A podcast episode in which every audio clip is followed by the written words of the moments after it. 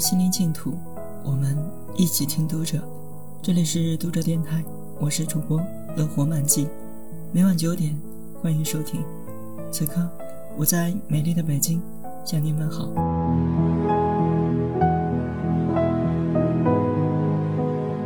一封信里可以读出山河，读出琴音，读出酒酿，所以，在一些怀旧的电影里，你总会看到这样的镜头。一个女子在窗前，把一封信贴在胸口，紧闭双目，头微微后仰，酒窝里伴着陶醉的光芒。此刻，女子遍览山河，心头琴瑟和鸣，如饮琼浆，被一封信征服。写信、等信、收信，是一个美好的循环。在这个循环里，慢慢渗出爱情的轨迹，有信纸。捎来半颗红豆，无题的夜拖着，日子很薄，但它总会把日子垫后几分。可是，这美好的信，我们却烧掉了很多。年轻时，我们的心里住着一头冲动的小兽，它时而暴怒，时如乌云里的闪电；它时而安静，如一座废弃的庄园。一些误会或一句伤人的话，便会累积这些无辜的心。多年以后，我们谈起那些被烧掉的信，总是忍不住心痛。那是我们最初的信，信里有诗，有啤酒和烟灰缸。我们以哥们儿相称，大千世界无所不聊。知晓你是个女孩之后，我们的信才有了香气。可是，我们烧掉了它们。有人说，青春经得起折腾，分分合合也无伤大雅。可我总觉得。烧掉的那些信，还是在我的心上烫了一个洞。有一首歌叫《那个下午我在旧居烧信》，很有诗意的名字。可为什么偏偏是下午呢？有人解释说，早上烧像清洁工，中午烧像做错事的文员，晚上烧像毁灭证据的犯罪分子，只有午觉醒来烧，刚好和最伤感的时段对应。有人则对烧信有这样的诗意描写。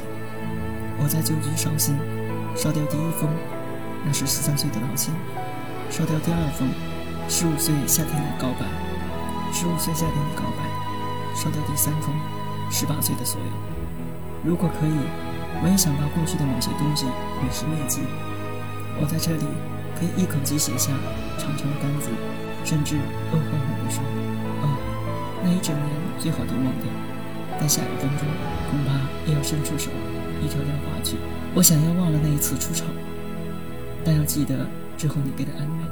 可是忘了前面的难过，我如何再去体会你带来的温暖和快乐呢？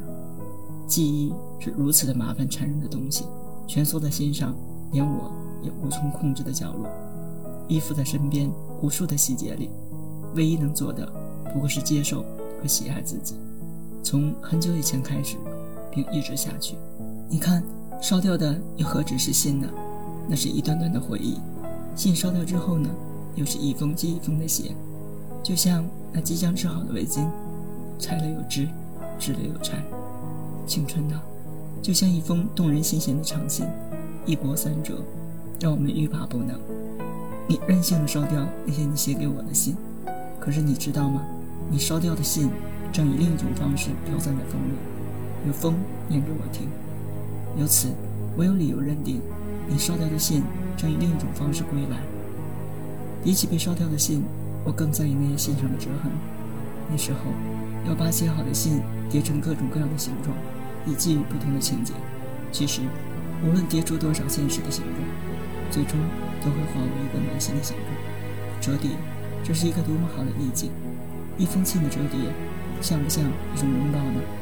一张纸的上半部分。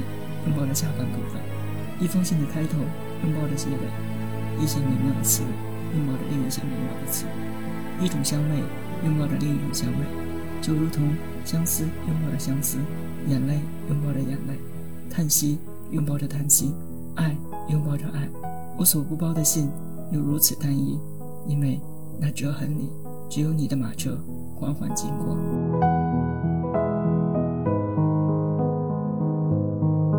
读了电台，今天的节目就为大家分享到这里。更多收听，敬请关注。